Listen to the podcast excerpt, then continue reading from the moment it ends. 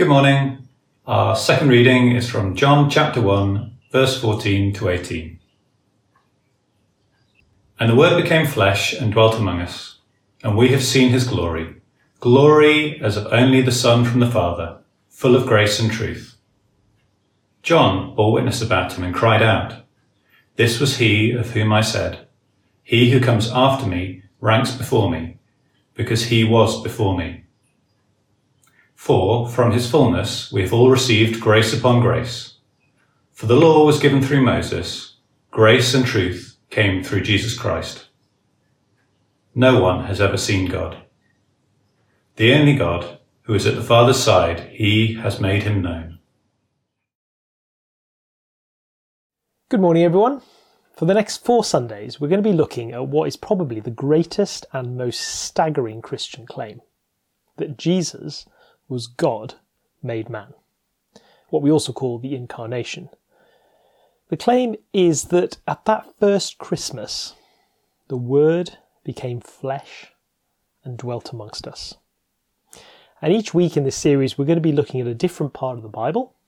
And we begin today with John chapter 1. And before we look at that, let me pray for us. Father God, help us now as we look at your word. Help us to understand it. Help us to delight in it. Help us to be shaped by it. In Jesus' name we pray. Amen. Who is God? If we could pick just one passage from the Old Testament to answer that question, high up on the list would be Exodus chapter 34. Earlier in the book, God had revealed his name to Moses in the incident of the burning bush. You'll find that in Exodus chapter 3.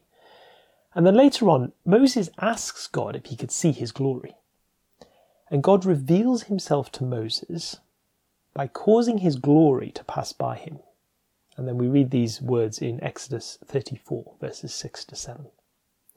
The Lord passed before him and proclaimed, The Lord, the Lord, a God merciful and gracious, slow to anger, and abounding in steadfast love and faithfulness, keeping steadfast love for thousands, forgiving iniquity and transgressions and sin, but who will by no means clear the guilty.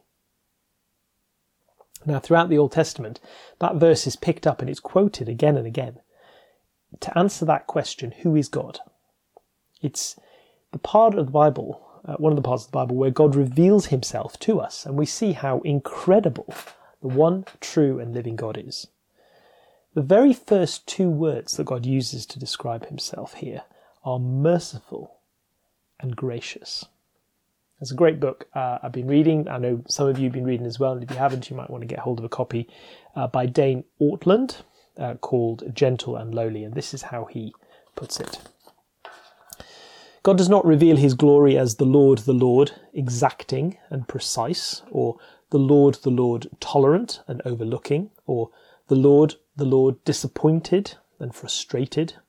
No, his highest priority and deepest delight and first reaction, his heart, is merciful and gracious. He gently accommodates himself to our terms rather than overwhelming us with his. That verse also talks about God being slow to anger. Here's Dane Ortlund. The Hebrew phrase is literally long of nostril. Picture here an angry bull pawing the ground, breathing loudly, nostrils flared. That would be, so to speak, short nosed. But the Lord is long nosed. He doesn't have his finger on the trigger. He, it takes much accumulated provoking to draw out his ire. Unlike us, who are often emotional dams ready to break, God can put up with a lot. That's not to say, of course, that God isn't angry, ever. In the Bible, we read that God is provoked to anger by our sin. Dane Ortlund continues. But not once are we told that God is provoked to love or provoked to mercy. His anger requires provocation. His mercy is pent up, ready to gush forth. We tend to think divine anger is pent up, spring loaded, Divine mercy, however, is slow to build. But it's just the opposite. God's mercy is ready to burst forth at the slightest prick. For fallen humans like us, we learn in the New Testament that this is reversed.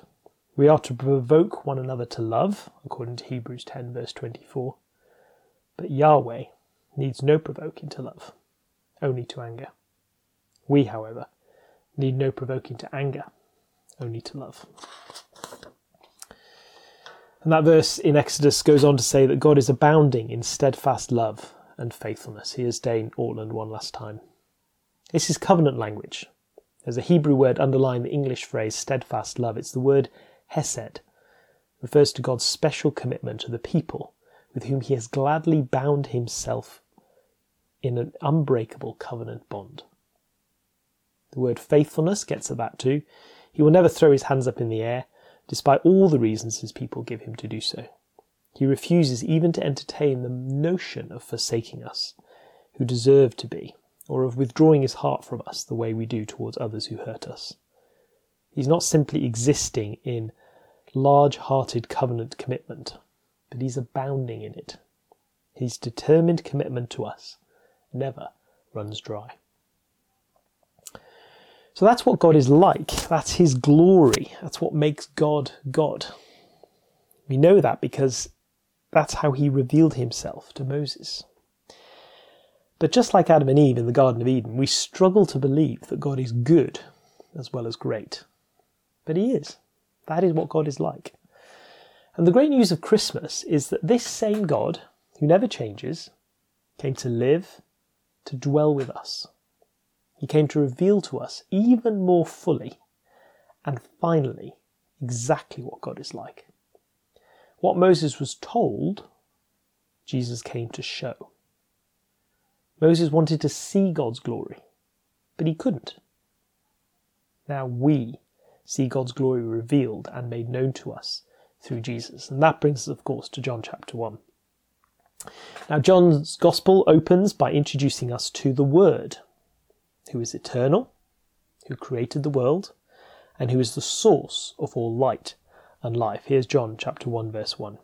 In the beginning was the Word, and the Word was with God, and the Word was God. He was in the beginning with God. All things were made through him, and without him was not anything made that was made. In him was life, and the life was the light of men. The Word of God who we're soon to discover is none other than God the Son, became a real human baby and grew up as a humble Galilean carpenter, ultimately to die a gruesome death on a Roman cross in our place. He didn't stop being God, he didn't lose any aspects of being God. Rather, he took on being a man as well as being God.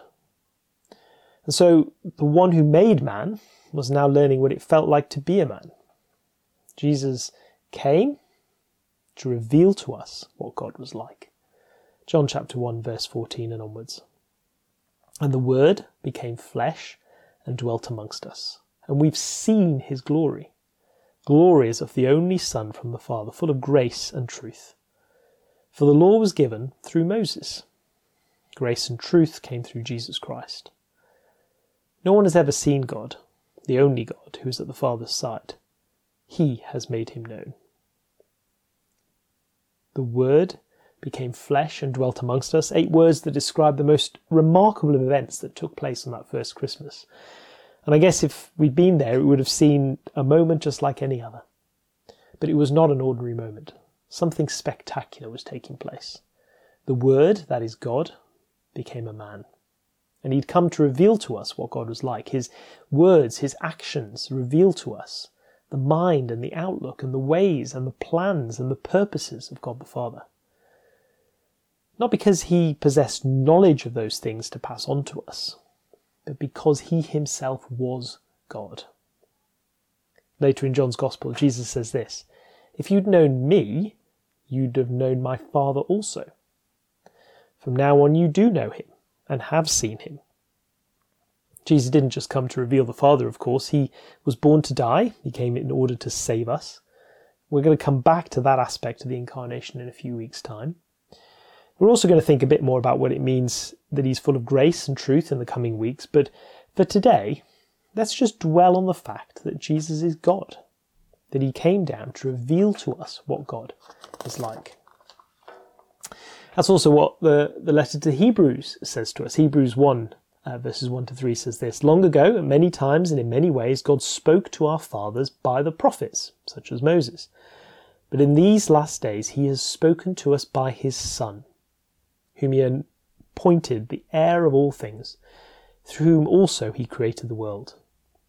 He is the radiance of the glory of God and the exact imprint of his nature, and he upholds the universe by the word of his power. Is it possible to know God? Yes, but not by trying to work it out ourselves. We can know him only as he has revealed himself to us. That's because he's a personal being. Unless he tells us about himself, we cannot know him. And he's spoken to us most clearly, most finally, most perfectly through Jesus. God became a man and dwelt amongst us. Now, God is knowable through Jesus. Now, it may be that as you've heard me speak, you think this is completely bonkers. Can anyone really believe this? It's true that this is a staggering claim, and it's worth saying that if this is true, then it makes sense of pretty much everything else that the Bible contains. If Jesus is God become man, then his miracles, the way his death pays for our forgiveness, his resurrection from the dead, and so on, are far less strange and hard to believe. So take time, read the rest of John's Gospel, listen to what Jesus said, watch what he did, investigate those claims for yourself. We've got a website called whyjesus.org.uk, and on that you can find information that will help you to do that.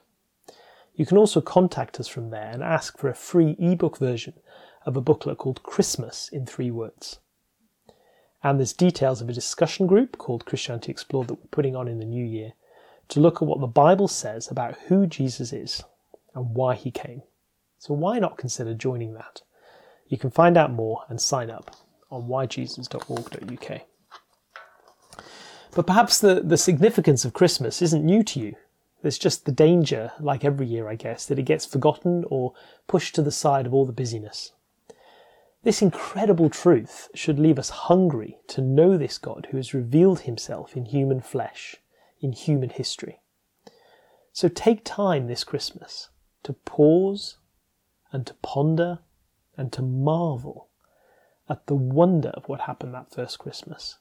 It's almost incomprehensible.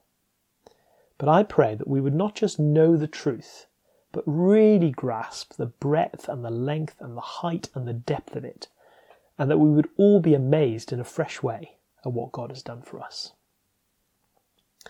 But I want to end just by saying a few words about one of the key implications of this truth, and that is that it really does mean that Jesus is the only way to God. That Jesus is the complete and final revelation of God. That Jesus is unique. That Jesus is God's only Son, the only Saviour, not the highest, among many. That Jesus is no mere man or prophet, but God's Son, the Word of God Himself. John 1, chapter 4, verse 14 says, He's the only Son from the Father. And verse 17 says, The only God who is at the Father's side, He has made Him known. We looked a little bit earlier at uh, John chapter 14, verse 7, where Jesus says, If you had known me, you'd have known my Father also. Well, just one verse earlier, Jesus said this I am the way, and the truth, and the life. No one comes to the Father except through me. That's John verse, uh, chapter 14, verse 6. Now, Jesus is not just God's agent within Christianity leaving God to be at work in other religions and faiths, as if all paths lead to the same God. Because Jesus is God incarnate, then it also holds that he must be God's final and unique revelation and the only Saviour of the world. Christians throughout the ages have stood firm on the uniqueness of Christ, despite the fact that it's made them unpopular and that they were persecuted and even at times martyred for it. It's interesting that in many situations, such as uh, the early days of the church in the Roman Empire, for example, Christians were killed not for worshipping Christ, but for refusing to worship pagan gods. Those who were martyred were usually offered freedom in exchange for tossing some incense into an altar in worship of a, a pagan deity. But instead, they preferred death to this denial of Christ. And this is also the truth that has driven pioneer missionaries to move to different parts of the world in order to tell others the good news about Jesus. Many have been willing to give up even their lives for this, and some were called to do so. They would not have done that if they hadn't believed the truth that Jesus was God become man, the unique and final Saviour of the world. Uh, I know this is such a challenge at a time when Western pluralism imposes on us a view that science and history are about facts and religion is about personal and cultural values. Of course, we rightly seek to treat those from different cultural groups without discrimination, and we value tolerance and we want to be appreciative of different cultures. But the Bible's claim is that Jesus is unique and that he alone has shown us that Father has shown us that, that He alone can save us. And so, as we finish, may God grant us wisdom and boldness and joy to both believe and proclaim the good news that He has acted in love to save us and that He is the revelation of the glory of God. Let's pray.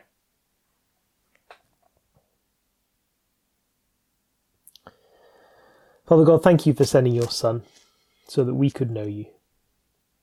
Thank you that we can see even more clearly now that you are a merciful and gracious God, slow to anger, and abounding in steadfast love and faithfulness. Open our eyes to believe and trust in Jesus, that we may believe in him. Please will you help us to grasp how wide and long and high and deep is the love of Christ, and to know this love that surpasses knowledge, that we may experience the fullness of your grace and truth. In Jesus' name we pray. Amen.